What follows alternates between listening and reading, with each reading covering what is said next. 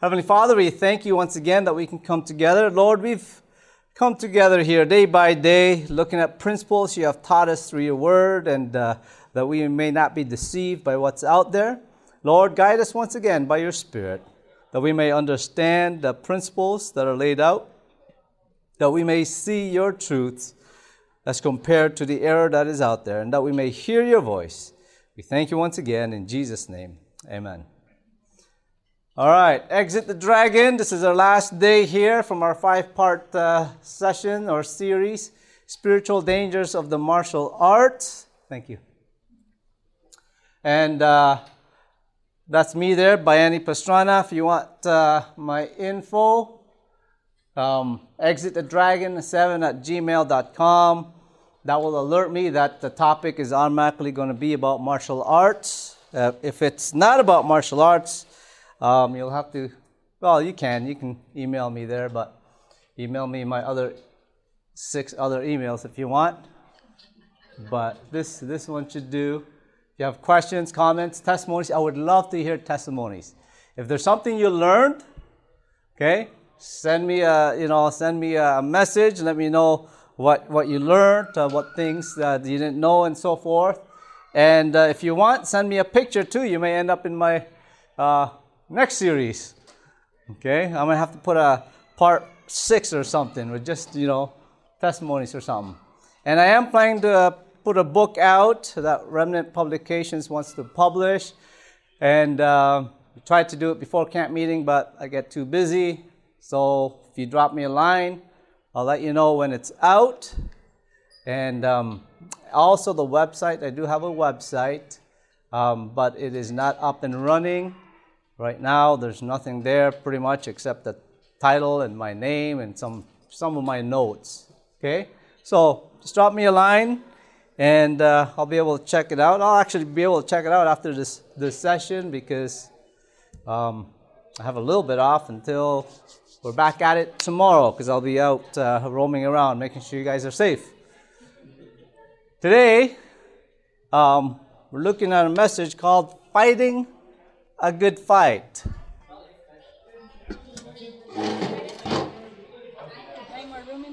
Uh, yeah, we got room. Fighting a good fight. So we won't close it all the way. Just yeah, just so we can have a little bit of just a little bit of air. Fighting a good fight.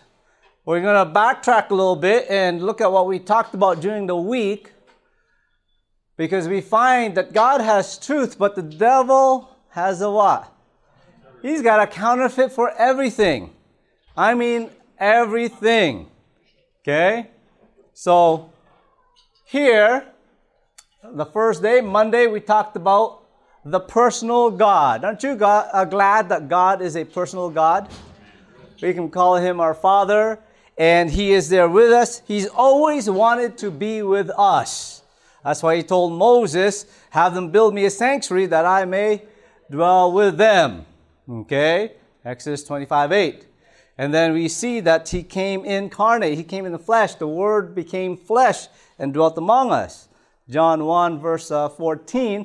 Later on, you go to Revelation 21, you find that God is going to bring a city down that uh, he may dwell with us and us with him. Isn't that wonderful?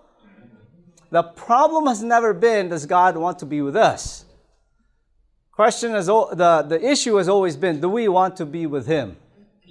You see, if you don't want to be with God here, now, in this life, then there won't be much of a heaven for you. Okay? Because you're not going to be number one. People are, are self centered and so forth.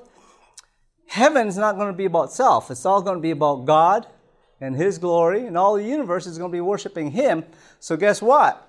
It's not going to be much of a heaven for someone who is not converted. Okay? But we found that the counterfeit to this is through the Eastern arts, where it's actually just a universal energy. Okay, so instead of a personal God, you have what is known as the, the Tao, the universal energy, or the Again, in, in the movie Star Wars, they called it the what? Force. The Force. And we talked about that uh, that universal energy is the balance of light and dark. Okay?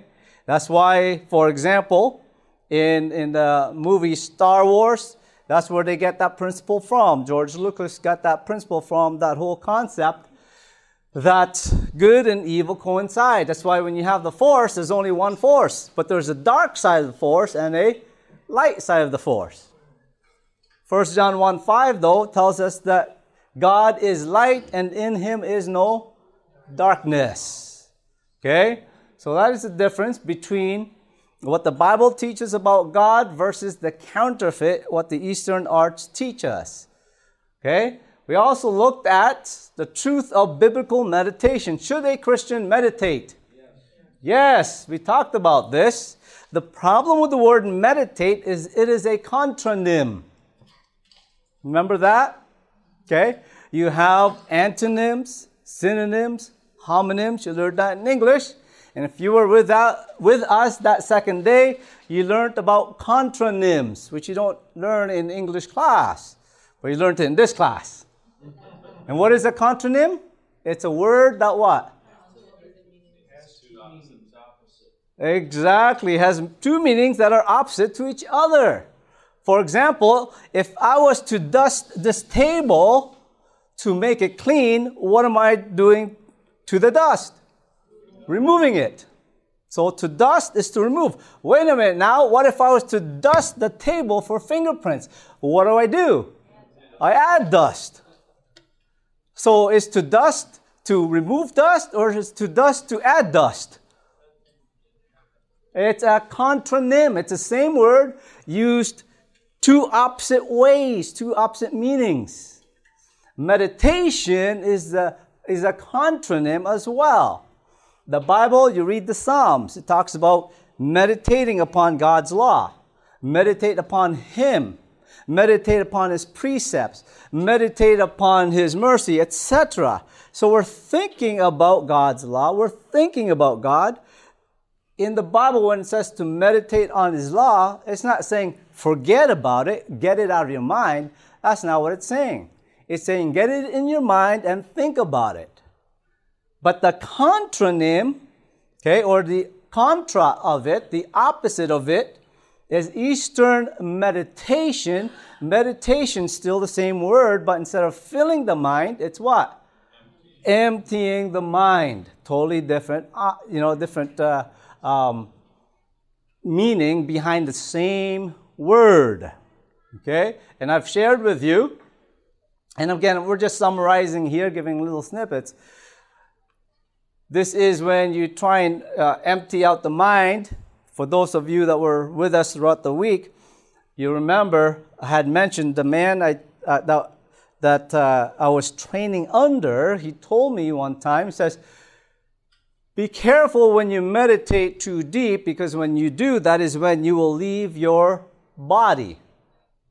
And when you come back, that is when your body may be occupied by someone else. And it is then that you would have to fight for it back. Now, they call that astral projection. The Bible calls it demon possession. Okay, totally different. One is you fill the mind, the other one is you empty the mind. Okay? And they, they, they do this. Why? Because they want to have that peace. Okay? But the peace we get as Christians is by Knowing what God has done for us, knowing His law, knowing Him, that's how we have peace. By knowing God. Not by getting rid of things in our mind. Okay? So that's the counterfeit. And then we, the next day, we talked about having a mind of Christ. He said that He is meek and lowly. When He was reviled, He reviled not. The counterfeit is having a combative mind. Christ came to seek and to save that which was lost. That was the mind of Christ. He humbled himself. He thought it not robbery to be called equal with God, but he humbled himself and became or came in the form of a servant. Combative mind is the counterfeit in that in combative mind you do not see that person that you need to seek and save that person is, is one that you need to seek and destroy. You do not see that person as a person. You have to dehumanize that person. They need to become an object that you destroy. Okay? So, combative mind is in contrast to the mind of Christ. And by the way, uh, I'm just summarizing, so some of you, this may be raising more questions than answers, um, but they are recording it. Do I ha- okay, I do have it on. Okay? They are recording it, uh, so you can go get it, and I think going to try and get it made even available, all of them, before you even, uh, before camp meeting's even done. Okay? So they're pretty good at AV. They get things done right away and, and have it ready. So, Next, we have, we talked about this yesterday, we have the Holy Spirit. Okay, and you remember the Holy Spirit, remember Samson? Okay, when he slew a thousand men, it says that the Spirit came upon him. Okay, then he slew those people. Understand that, that the Holy Spirit can come upon us and give us, um, like Tony Ludwig's prayer, Lord, give me what? Samson's strength. Okay? Or some of you may not feel comfortable about maybe hitting somebody or needing that strength, so you may pray a different prayer. You may say, Lord, give me Elijah speed. right? Okay? So the guy comes and, and he wants to grab you or wants to hit you. All of a sudden, you, you turn around so quick and you're darting uh, faster than uh, Usain Bolt. okay? and you're, you're out of there. Why? Because the Lord, His Spirit comes, up, comes upon you, and all of a sudden you have Elijah speed. Okay? You understand? If you don't, that means you weren't here yesterday. okay? But that is what the Holy Spirit can give us. However, God can also send His angels. We talked about this, one story I gave, um, that an angel was sent to protect Okay? Who here believes that angels exist? Yes? All right, they do. I know they do. Have a, have had a couple experiences where I know angels were involved in saving my life. I won't get into it today. I also know fallen angels exist. Okay? Because I've had experience, three of them I can name off for sure. Okay? Because what happened is each time individuals they changed. Their visage changed. They were no longer the same person. Three different times. So i know fallen angels exist as well. But the holy spirit god can send us an angel to protect us. But the opposite or the counterfeit to this is chi that internal energy that martial artists try to develop and enhance so they may have greater strength, that they may have greater stamina, okay, and, uh, and endurance and resilience, okay, and speed. Thank you. But even then, you don't need it because when you need it, who's going to give it to you? Holy Spirit can give you speed, right? Where you would pray, Lord, give me what? Elijah, speed. Don't forget those. okay? So, we find that there are counterfeits to these, to what the truth is. And you can argue all you want about some benefits that you may find. But understand the devil will not give you 100% error. Are you with me? Okay? It's too obvious. He's got to mask it in, in, in, in, you know, in truth. Okay? Let me ask you this question.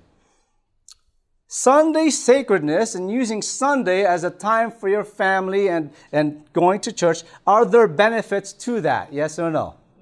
Yes, absolutely. But is that the truth? No. Okay? So, same thing. Why not just stick with what is true. And like we said the other day, or it could have been yesterday, as the world gets worse and worse before Jesus is coming, For you to keep up with it, you'd have to put in more and more time training in the martial arts. Okay? Which you will not be able to do because as it gets uh, greater and greater, you need to delve more and more into the spiritual realm. Okay? Now, the point here is yes, you need to delve in the spiritual realm, but don't delve into it in the in the falsehood. Delve into it into God's word, into the real uh, truth, into the real spiritual realm. Let me just grab my sword out of here. Okay, let's look at now fighting a good fight for our last days. I'm going to share a few things here. Here, Isaiah says something here. Now, this is when Assyria was taken over the land. This is 700, about 700 years after the deliverance from Egypt. Okay? Now, here's what's interesting. Here's what it says Woe to them that go down to where? Egypt for help and they stay, that's the King James, but the word there is they rely on what? Horses, and they trust in chariots. Why? It says, because they are many, and in horsemen, because they are very strong, but they look not unto the Holy One of Israel, neither seek the Lord. Now, understand that the, the uh, horses and the chariots and the horsemen from Egypt, 700 years ago, they had horses, chariots, and horsemen going after Israel as the Israelites were by the Red Sea. You remember the story? Opens up, Lord opens up the sea, Israelites walk through. The Egyptians with their horses and their chariots and their horsemen go after them. And as they do, the Israelites get on the other side, and then the waters come crashing down on these Egyptians. 700 years later now, what are the Israelites doing? What are they trying to trust in? Okay? Back then, when they were delivered from Egypt, who delivered them?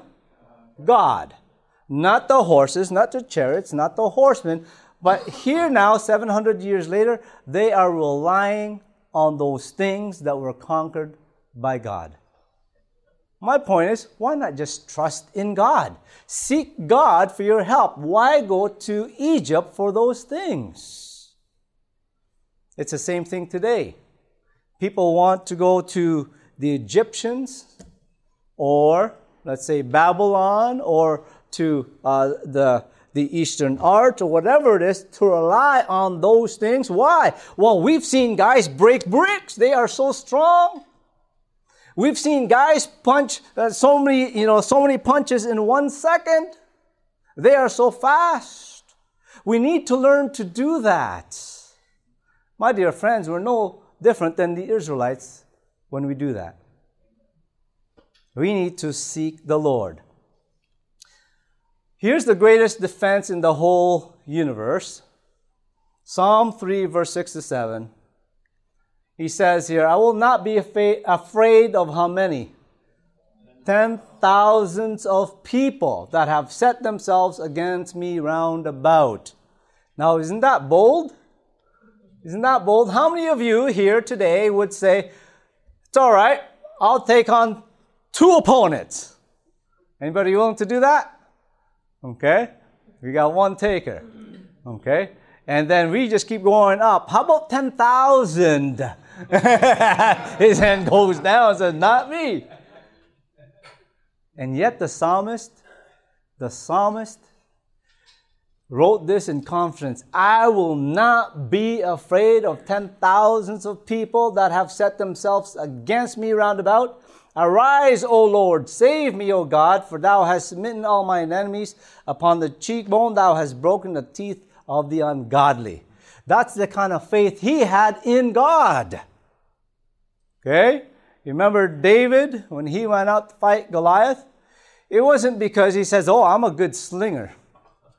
No, no, no. What was it? What did he say? Yeah, it was because of the Lord. He knew the Lord was on his side. This is this is here exemplary of how we should be. Why are you afraid of one person? Two people. You worried about a gang attacking you? We're talking ten thousands roundabouts. Call on the name of the Lord. Here's what's interesting people are afraid of people. Meanwhile, our awe, our, our reverence, reverence, our, our, the majesty all belongs to the Lord. Now, you're familiar with this, right? Revelation 14, verse 7. The first part of what message? The three angels' message. Okay? This is, you know, three angels' messages. The angel, I mean, angel can be interpreted messenger, right? And we believe those messengers are God's remnant people. Okay? We are called for a special purpose in these last days. And it starts off, the first message starts off, it says, saying with a loud voice, fear God and give glory to Him. What's the first thing it says? Do what? Fear God. Okay? And we know that means to give awe and reverence to the point where you're just, you're just so, uh, you know, you just see God as high and lifted up. Now, for us to proclaim that message, what needs to happen? Is it a verbal saying that we give people? Fear God. Okay? What if you yourself have not internalized that message? What kind of effect will that have on others? Hmm? Won't have that much effect. So, for us to proclaim the three angels' messages, we ourselves first must internalize it. Okay? We must internalize the fact that we ourselves already fear God. We give glory to God. And hopefully, that is what we are doing. That way, we can proclaim that message. We here wants to proclaim that message to the world. Anybody? Okay, praise God. Hopefully, if you claim to be a Seventh day Adventist, then that is a message you are giving. But before we can give it, we need to what? Internalize it. Here's what it says about those, and this is a message for the last days. Because in the last days, what's going to happen?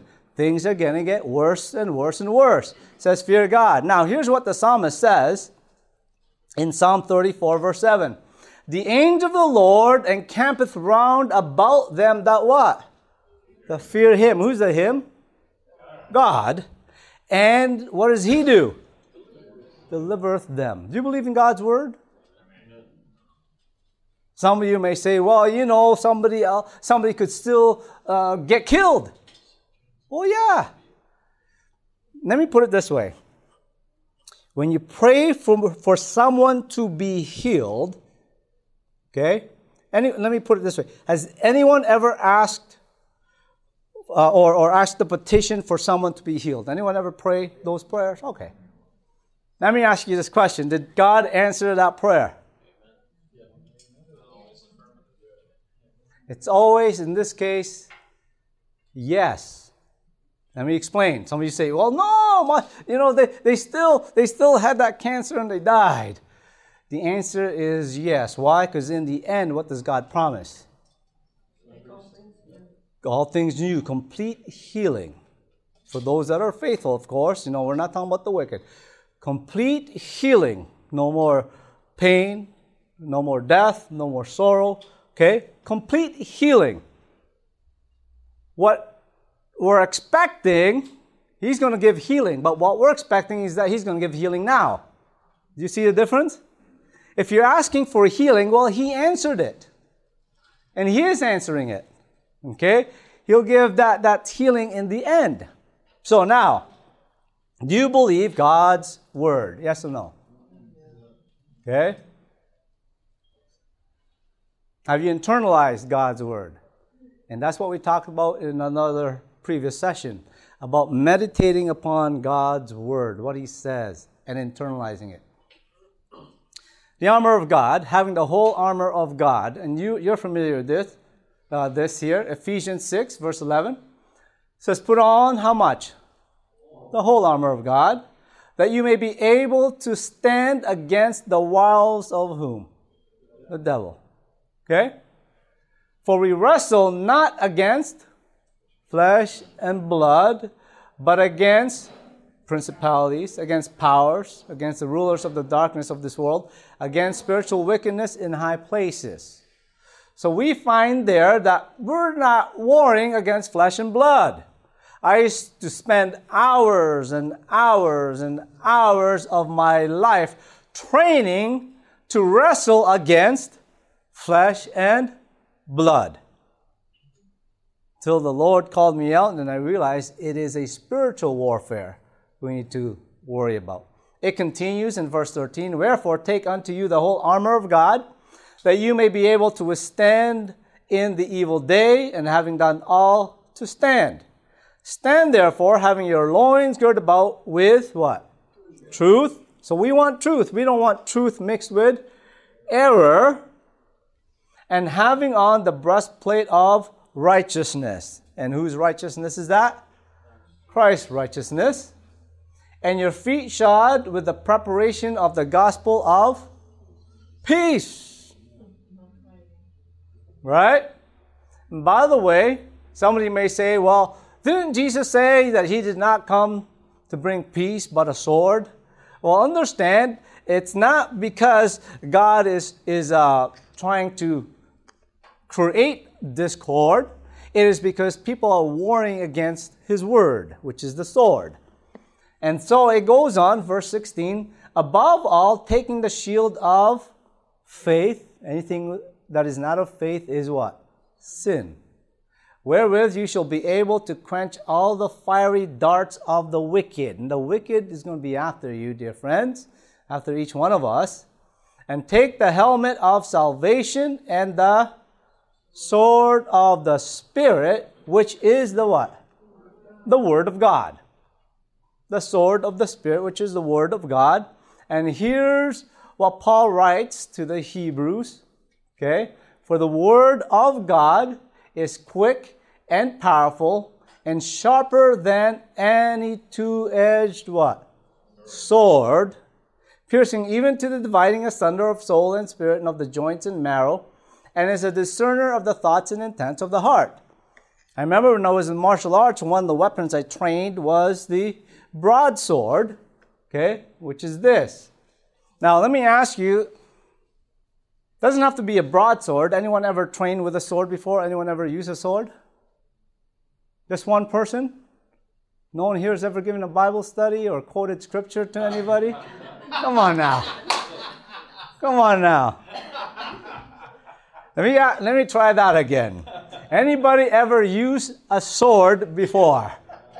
All right, there we go. There we go. Yeah, yeah. I like to I like to test you guys here. Okay? So, but that's the sword I used to train. It's a it's a broadsword. And the way I would train is real simple. Real simple. If I was to train a slashing uh, uh, motion, which be like a, di- a diagonal 45 degree, I would practice that over and over and over, that I get that muscle memory and that it becomes a part of me and I internalize it over and over to the point that I do it hundreds and hundreds and hundreds of times. So when I actually use it, it's just there. Boom. Now, let me ask you this question. If I'm gonna spend that much time and training and internalize something as simple as one movement, or maybe, you know, and then another movement, or whatever it is, how much more so should I train to understand and internalize this book, God's sword. You see what I'm saying? So, so there's those that are, are putting in so much time in training in things like a sword, and they're dedicating their whole life into training that. How much more should a Christian, realizing that we are in a spiritual warfare, how much more should we not use the sword of the Spirit that is given to us. That we may, because this is part of the armor of God. The other parts are defensive, this is the offensive. Remember when Jesus was tempted in the wilderness? Okay? What did he do when, he, when the devil said, you know, uh, turn this stone into bread? What did he do? He quoted scripture. He said, It is written. What was his defense against the enemy? Scripture. And then the, the next temptation comes along. What does Jesus say? It is written. Okay? The third one comes along. What does he say? It is written. So, my dear friends, he quoted it and understand. For example, okay, I'm just going to show you the basic uh, comparison here is if somebody has a sword and they're coming down towards my head, I am not going to put my sword, I'm not going to do this motion. You see what I'm saying? This person's got their sword coming to my head. I'm not going to do that motion I've been practicing. I'm going to do a different motion where I block it up here. Does that make sense? So the movement has to match that. That's what Jesus did. When the devil said, Take this stone and turn it into bread, Jesus did not say, Thou shalt not commit adultery. right? Would that make sense? Would that have been the appropriate use of the sword of the Spirit? No. So we need to understand and learn this sword so well that when the devil comes to us through temptations, and he will use people around us He's not coming in front of you himself. He may use others. People at work. Your boss comes along and for, for five years, the boss lets you have Sabbath off, and all of a sudden the boss says, you know what, I just need you, I need your help this one time. Okay? Guess what just happened now? That strike has now come. And so now what happens? We need to use the sword. I remember being back in Toronto. I grew up in Toronto. Um, after I left uh, the martial arts, you know, I had to find a job and so forth. But anyway, I got into, I got a position in this um, company, and uh, I started off with data entry, but then they trained me, trained me um, to do programming, okay, which is fine. I, I picked up quite quickly. But it was interesting that what happened was is every uh, every week because the busiest time we would have would be the weekends because people that we were uh, doing programs for wanted their programs on Monday so they could use it for that, for that week. So Friday afternoon, my supervisor would come along and say, you know, we need to finish a couple of more jobs. We need you to stay late today. This is a Friday. I said, no, I'm sorry. Okay? I don't work on the Lord's day Sabbath. And then they would try and get me to come in on Saturday. Okay, I said, I'll come in Sunday if you want, but I'm not coming in tomorrow. That is Saturday. He said, but we, we may be finished by Sunday. I'm sorry, but I, I will not come in. It went like that week by week by week. Okay? But I stood on the ground of God's word. I did not tell them, well, you know, the Bible says, uh, you know, thou shalt not covet, so I can't come in. Do you see what I'm saying? We need to understand God's word so well that we know how to match the temptation that comes our way. Okay? So when Jesus, when Jesus quoted, it matched the temptation. So when the devil said, turn this stone into bread, what did he say? Man shall not live by bread alone, but by every word that proceedeth out of the mouth of the Lord. Okay, so it matched. And by the way, learning scripture is not just about John 3:16. What do I mean by that? Okay? I mean is what I mean is we need to learn beyond just that one verse. Okay? Little children in kindergarten learn that verse we, as we grow, should learn more scripture and internalize it more. Are you with me? God has many promises that we need to meditate upon, that we need to think about and internalize, okay, for such situations. Because what happens now is we go, somebody may say, okay, well, you know, yeah, I know more than John 3.16. And they'll, they'll say, well, I know Romans 5.12 as well. And I also know uh, Galatians uh, 3 4 and so forth. But nobody wants to learn Deuteronomy, for example. Okay? Well, let me ask you this question. When Jesus met those temptations, guess where he was quoting from? All three were from Deuteronomy. Don't just learn your favorite scripture. Learn other ones that are more difficult and so forth. Are you with me? That is getting proficient with the sword. Okay.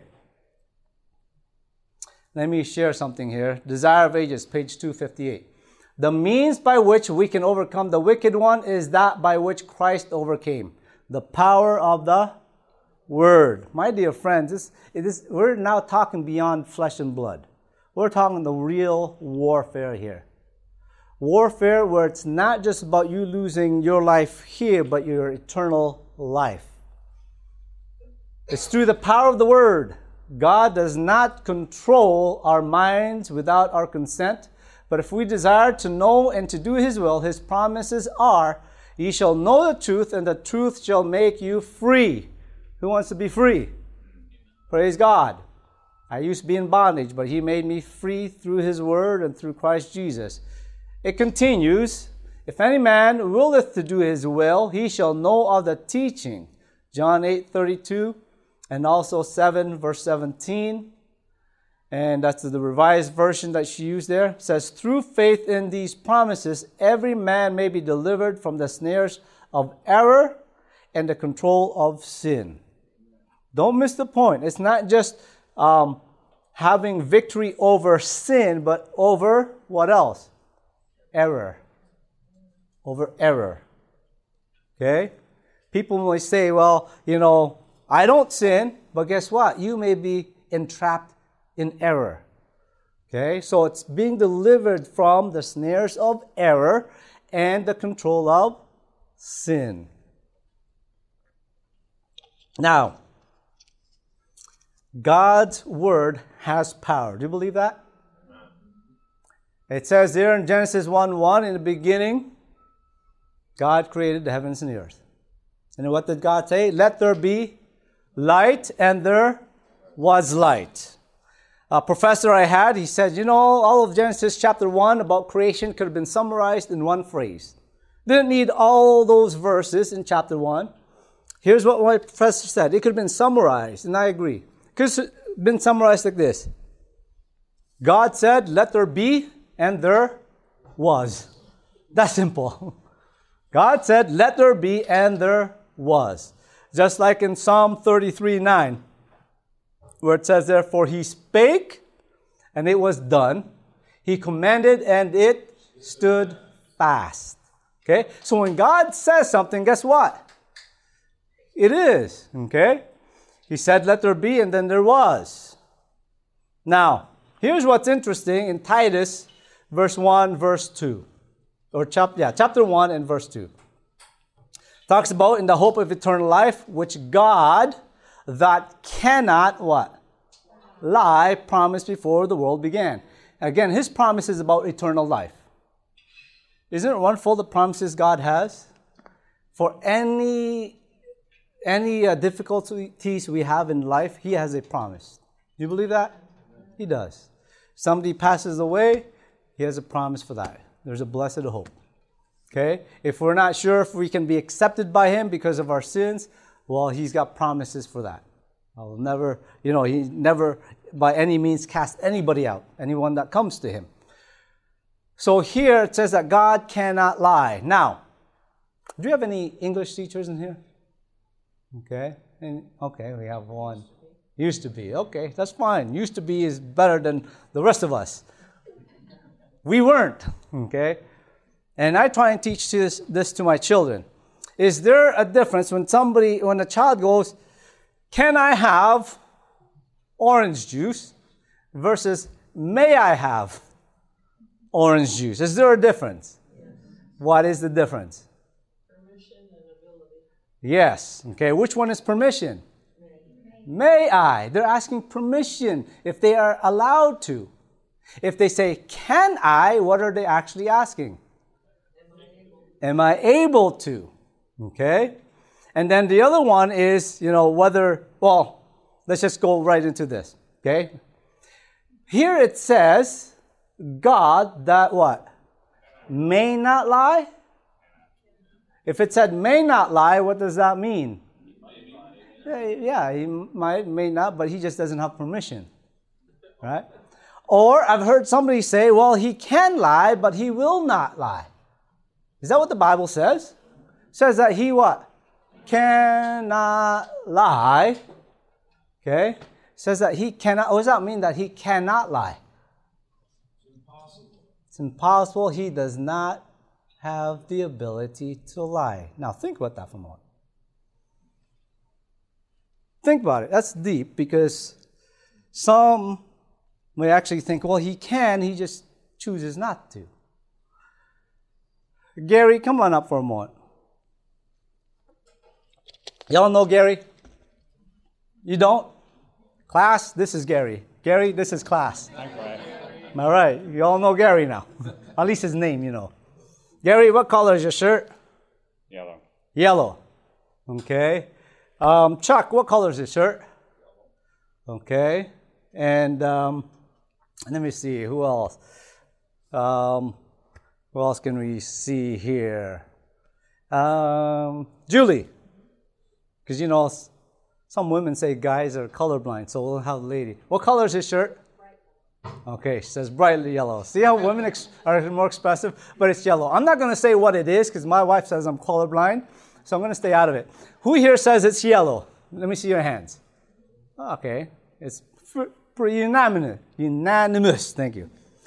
So his shirt is yellow. He says it's yellow. He says it's yellow. She says it's yellow. Y'all say it's yellow. Okay?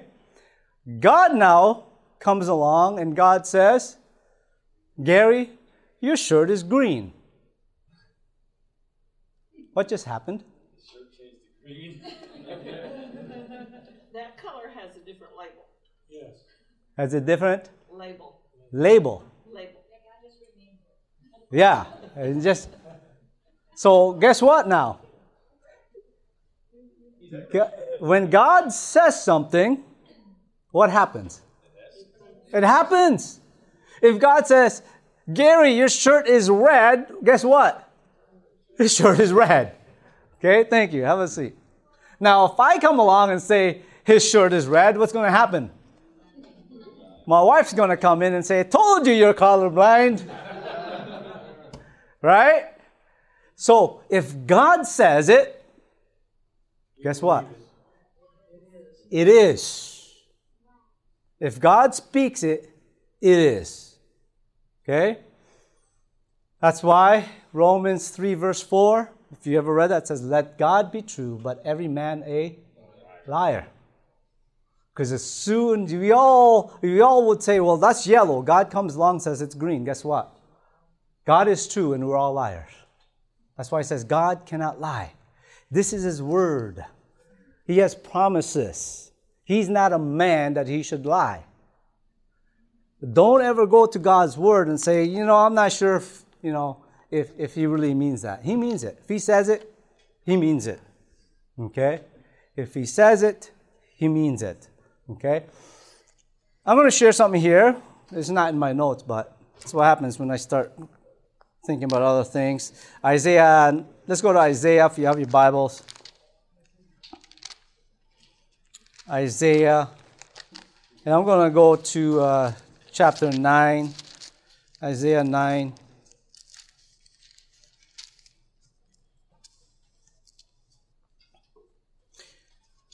Chapter 9 and verse 6.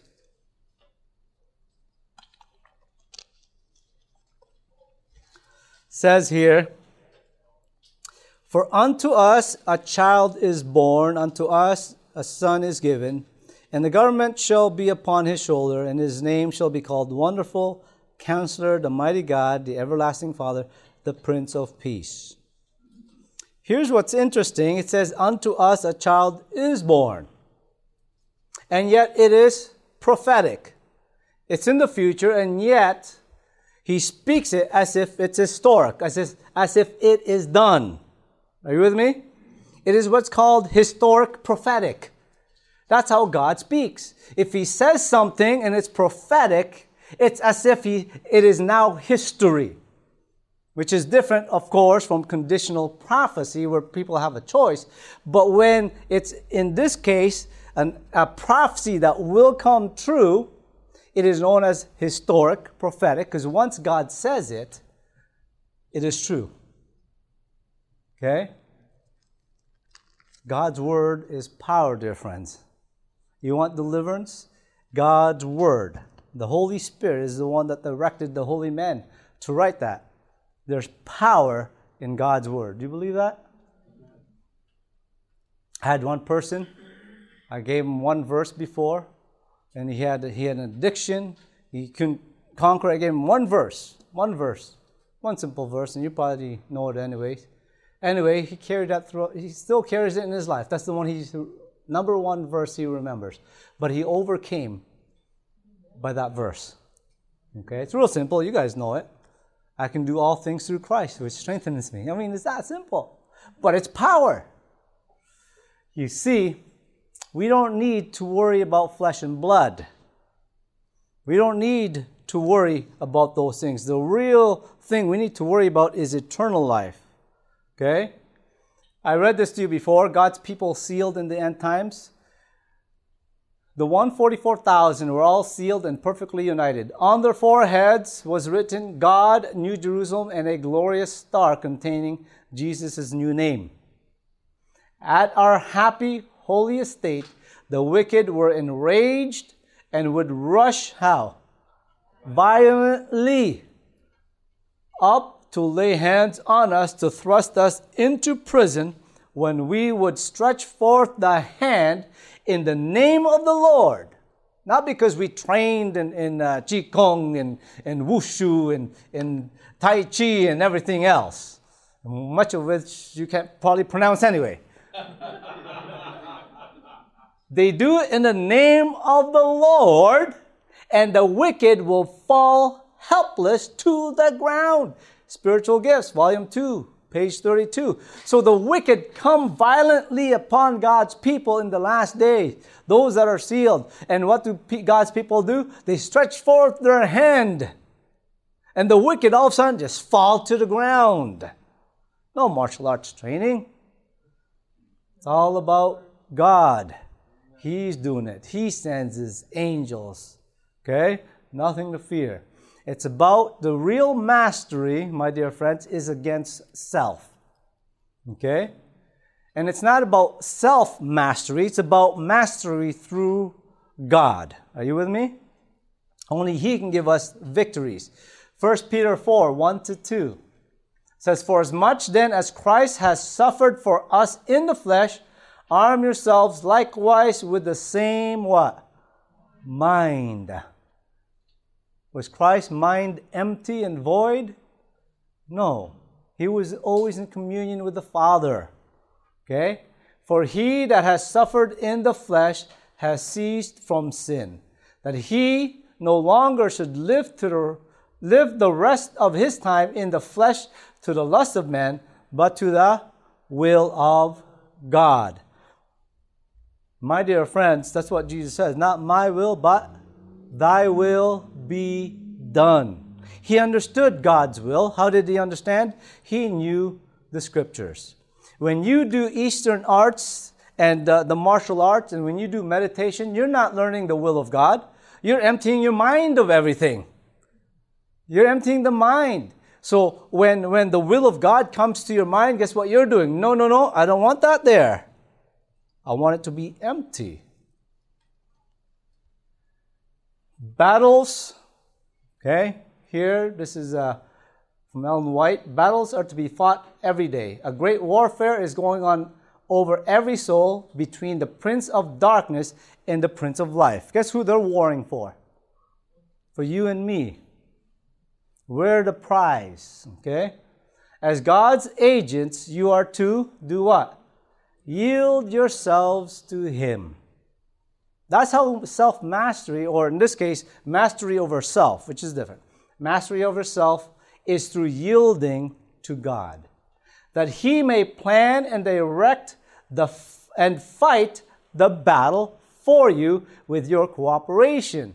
Who's fighting the battle for you? Yeah, God is.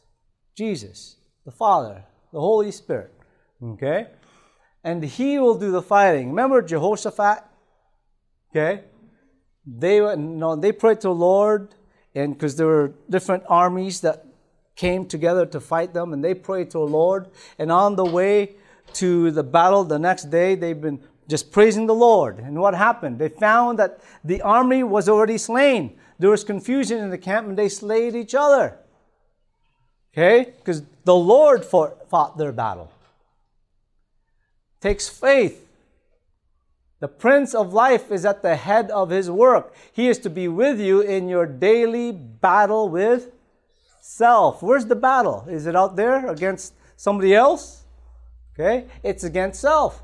That you may be true to principle, that passion, when warring for the mastery, may be subdued by the grace of Christ that you come off more than conquerors through him that has loved us. Jesus has been over the ground. He knows the power of every temptation. He knows just how to meet every emergency and how to guide you through every path of danger. And here's the question then why not trust Him? Conflict and Courage, page 117. My dear friends, we are not fighting against flesh and blood. We are fighting a spiritual war.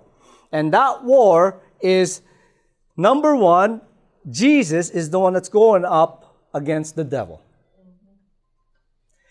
What we do is we need to yield to God. That's how we gain mastery over self. Okay? We don't gain mastery by the meditation and then that master in you comes out. No, it's when we yield to God, yield to His will. Now, how do you yield to His will if you don't know His will? If all you're doing is emptying the mind and doing chants and, and you know mantras, we're going, oh, okay, or maybe even in just being in the silence. No, it's about knowing the will of God and yielding to Him. As Jesus said, Not my will, but thy will be done. Let me share one more thing and then we'll draw to a close and then we'll take a few questions here. You all know Martin Luther, the reformer. Okay? He was a theologian, as you know, he was a preacher. And but he was also a hymn writer. Okay, there's a famous hymn that he wrote. Anybody know it? Okay, that's the most famous one. Our mighty fortress is our God. I'm going to share with you. Now, in our hymnal, there's four stanzas. Okay? Now, when you look at the original hymn, there's 12 stanzas.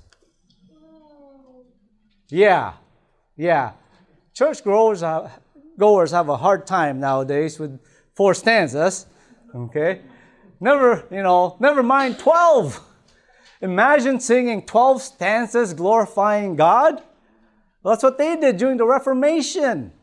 Okay, but anyway, here this is the the uh, the latter part of the fourth stanza. I'm going to share with you what he said. This is going to happen again. That's why. When uh, tribulation comes, when uh, things will come our way. Here's what he said in his hymn: "Let goods." and kindreds go. This mortal life also.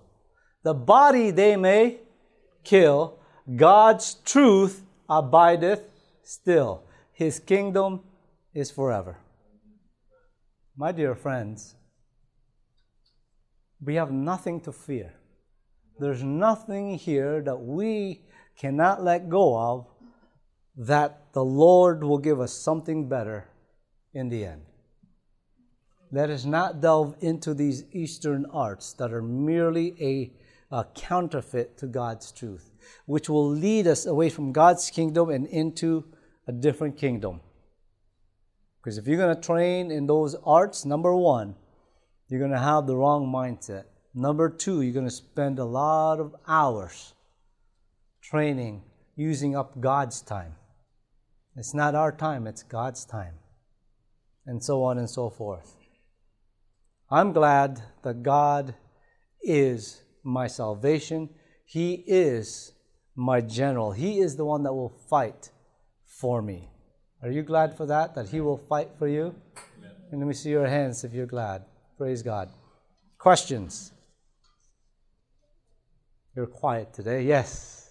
Just comes me with telling me that they had a, uh, a, a short sword in their boot. Okay. And I said, I have a concealed weapon too. Okay, yeah, yeah. Boy, he was about 28 years old and I had gray hair. his eyes bugged out and okay. backed away. Wow. he gets, have I hit in my heart? Exactly. It's a sword, God's sword. Yeah, so he had a little sword in his boot. You had God's word in your heart. He backed away. He knew there was a force greater than himself. Praise God. Just don't say that in the airport. yeah, I'm serious. I'm serious. a pastor did that one time. You guys didn't hear that? He said he's, he's got a weapon. He, you know, he was talking about the Bible. He, he, he was, you know. So they, they arrested him, interrogated him, and so forth. So I say that seriously. You know, I got to do it with a smile because, yeah, yeah, don't do that in the airport. All right. Anybody else? Any other questions? I hope that means that every question was answered throughout the week. Okay? All right. You know, I imagine too there's a pretty hefty cost to be paid in learning all these techniques and powers and abilities and things like that. Um, I think you mentioned like some of these masters and other people that you encountered. You only got maybe to a certain level, but there were probably people that had gone on even farther uh-huh. than you in the. Um, you know, and I, and I guess you know at the at the you know at the lowest levels, I mean, there's probably almost no sense of this spiritual stuff going on. But by the time you get to these higher levels, you realize that they're you know you just you just become more aware of it. They're there, but you're just not aware of it until higher in the levels. So yeah, yeah, yeah. So in the training, yeah, you get into the spiritual levels higher and higher, and then you become more aware of it. So you fine tune it even more, basically. So yeah, yes. I know you said uh, when you were starting out that they were recording this and mm-hmm. Yeah. Have you done this in the sermons, or are there any videos of this at all? This is a far, uh, five-part series, and I'll tell you I was blessed being able to share it here at Camp Meeting because I was able to uh, re-articulate it a little bit better, and that happens each time. You know, when you when you share the same thing, it becomes more thing. If you go on um, on the website, there's there's a, a, couple of places. I'll give you the one where uh, it'll have other things there as well. Eric Wilson. If you go on YouTube, Eric Wilson, E R I C, then Wilson. Okay, uh, he's got a YouTube channel and he's got a whole bunch of things there on the martial arts. Okay, you will find my series in there. Okay, um, it's originally was recorded from Kalamazoo. Okay, I did a four-part series there, um, and so they have it on their website as well on their channel, Kalamazoo um, Seventh Day Adventist Church. And but Eric Wilson, he he pulled it from there, and he's got it on his site, and he's got more videos. Okay, so that's why I mentioned him. Um, so yeah, it's it's there. Or the, another way you can do it is just put my name and put exit the dragon. Okay? And here's what's interesting colleagues of mine from 20 plus years ago um, they had recently uploaded some of the videos I did when I was doing demonstrations in malls. And I was thinking of calling them up and asking them to take it down. But then I talked to some some individuals, you know, see what they thought and so forth, and and um, it was fairly consistent that no, leave it there so people can see where you were and where you are now, because when you put my name and you put exit the dragon, you'll see those uh, the demonstrations that are there, but then it also pulls up my seminars from Kalamazoo that were recorded. So anyone looking at that, they'll also have the option of seeing me, um, whatever 20, whatever years later. So it's there, and you'll see a difference because when you look at me back then in those videos, you, you, it's a whole different person. It's a whole different person. It's somebody, you know, when I watch, I go, man, I don't want to mess with that guy. he doesn't look too nice. So, but yeah. Yeah, only by the grace of God. Only by the grace of God. Any other questions? Yes. Um, what was it that drew you to martial arts? And if I were to come across someone who was into martial arts, would you suggest like going into these details about uh, spiritualism or just keep it basic with like a regular Bible study? Okay. So, two questions. Number one is what drew me to the martial arts. Let me take that one first. When I was young, I got into watching um, the Bruce Lee movies and then staying up late and, uh, and watching those, uh, uh, those kung fu movies that would, they, they would have on late at night. You had to be a dedicated one to stay up that late, but I would be up late and they'd be have back to back to back movies. I'm, I'm pretty sure I've seen them all. Anyway, and then so I was attracted to that. And then one time when I was young, I was walking down the street and I saw um, a guy who was in his yard and there was a little fence there, but I could see him using a pole, okay, that he was training with, and it had like a, a milk carton, and he was doing flips and fancy stuff. And I was so intrigued. See, that's the thing with the martial arts; it's very intriguing. It captivates you know and so you want to you want to be able to do that and so that's what got me into it and i i, I went through the yellow pages there and then i, I got my parents to uh, sign me up i chose which one uh, i wanted and happened to be um, one that was teaching uh, different animal styles and so forth and so that's how i got into it second question was should you when somebody is in the martial arts should you uh, get into all these uh, explanations, the deeper explanations, or keep it to a basic Bible study. What I would say is if you're just beginning to study with them, if they haven't given their life to the Lord, go through a Bible study. Go through a Bible study. You got to understand, no one's going to leave the martial arts for a Lord that they don't know. You see what I'm saying? Okay? They have to love the Lord and to follow him. I'll, I'll give you an example. There was this man, his name was Bob, and when he was 12 years old, he was convicted about the Sabbath. 12 years old, he was reading the Bible. He asked his parents, Dad, Mom, uh, it says, you know, about uh, keeping the Sabbath day holy. Shouldn't we be doing that? His parents tell him, Oh, no, John, or uh, Bob, we don't need to do that anymore. He wasn't satisfied. He asked his Sunday school teacher, same thing. That's, you know, that's done away with. We're New Testament, etc. Wasn't satisfied with that answer. Ask the pastor. Okay? Ask the pastor. Same thing. Pastor says we don't need to keep the Sabbath. I met up with Bob for 80 years. He was under conviction, but he, did, he had no one to turn. He, he didn't have the answer. Okay? I met up with him. We start studying, and then he starts seeing it about the Sabbath. And then all of a sudden, he realized God was answering his prayer from when he was 12 years old. Okay? But understand, Bob loved the Lord. He had a relationship with God. Okay? Now, I say that because I was doing a, a meeting, evangelistic meeting, and that one night I was doing the health message. And part of the health message, I was sharing, sharing about the clean and unclean foods, right?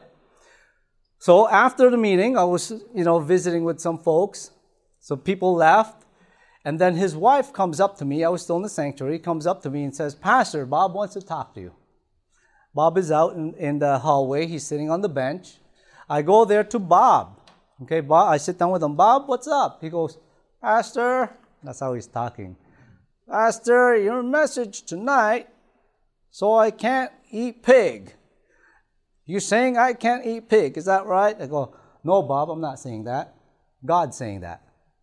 Okay, yeah, it says that.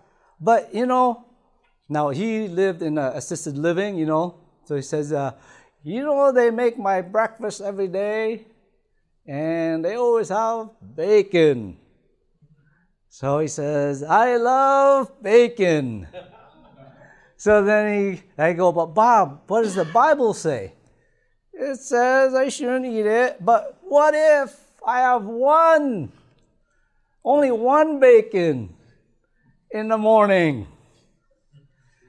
I go, Bob, is that what the Bible is saying? He goes, and then here's what he tells me Pastor, I love my bacon. So I looked them dead in the eyes, serious as I can be, somber. I said, Bob, you love bacon, but I know you love the Lord more. Amen. You know what he said? He looked at me, he paused, and he goes, All right then, no more bacon. Just like that. Why? Because he loved the Lord. Start with the Bible study. They need to fall in love with the Lord. That's how I left, because I fell in love with the Lord. Okay? It's not because it was, you know, it was wrong. It's because I love the Lord and He showed me it was wrong. So start with the Bible study. If the person already loves the Lord, then you can, then you know, your strides ahead already. Then you can start sharing some principles. Okay, does that make sense? All right, any more? Time for maybe one more. If not, we will conclude with prayer. Yes? Uh, you said about testimony, uh, send it into your site? Yeah, that'd be great. Okay, uh, I have some, I don't want to take your time now, but. Okay, very good, very good, yeah.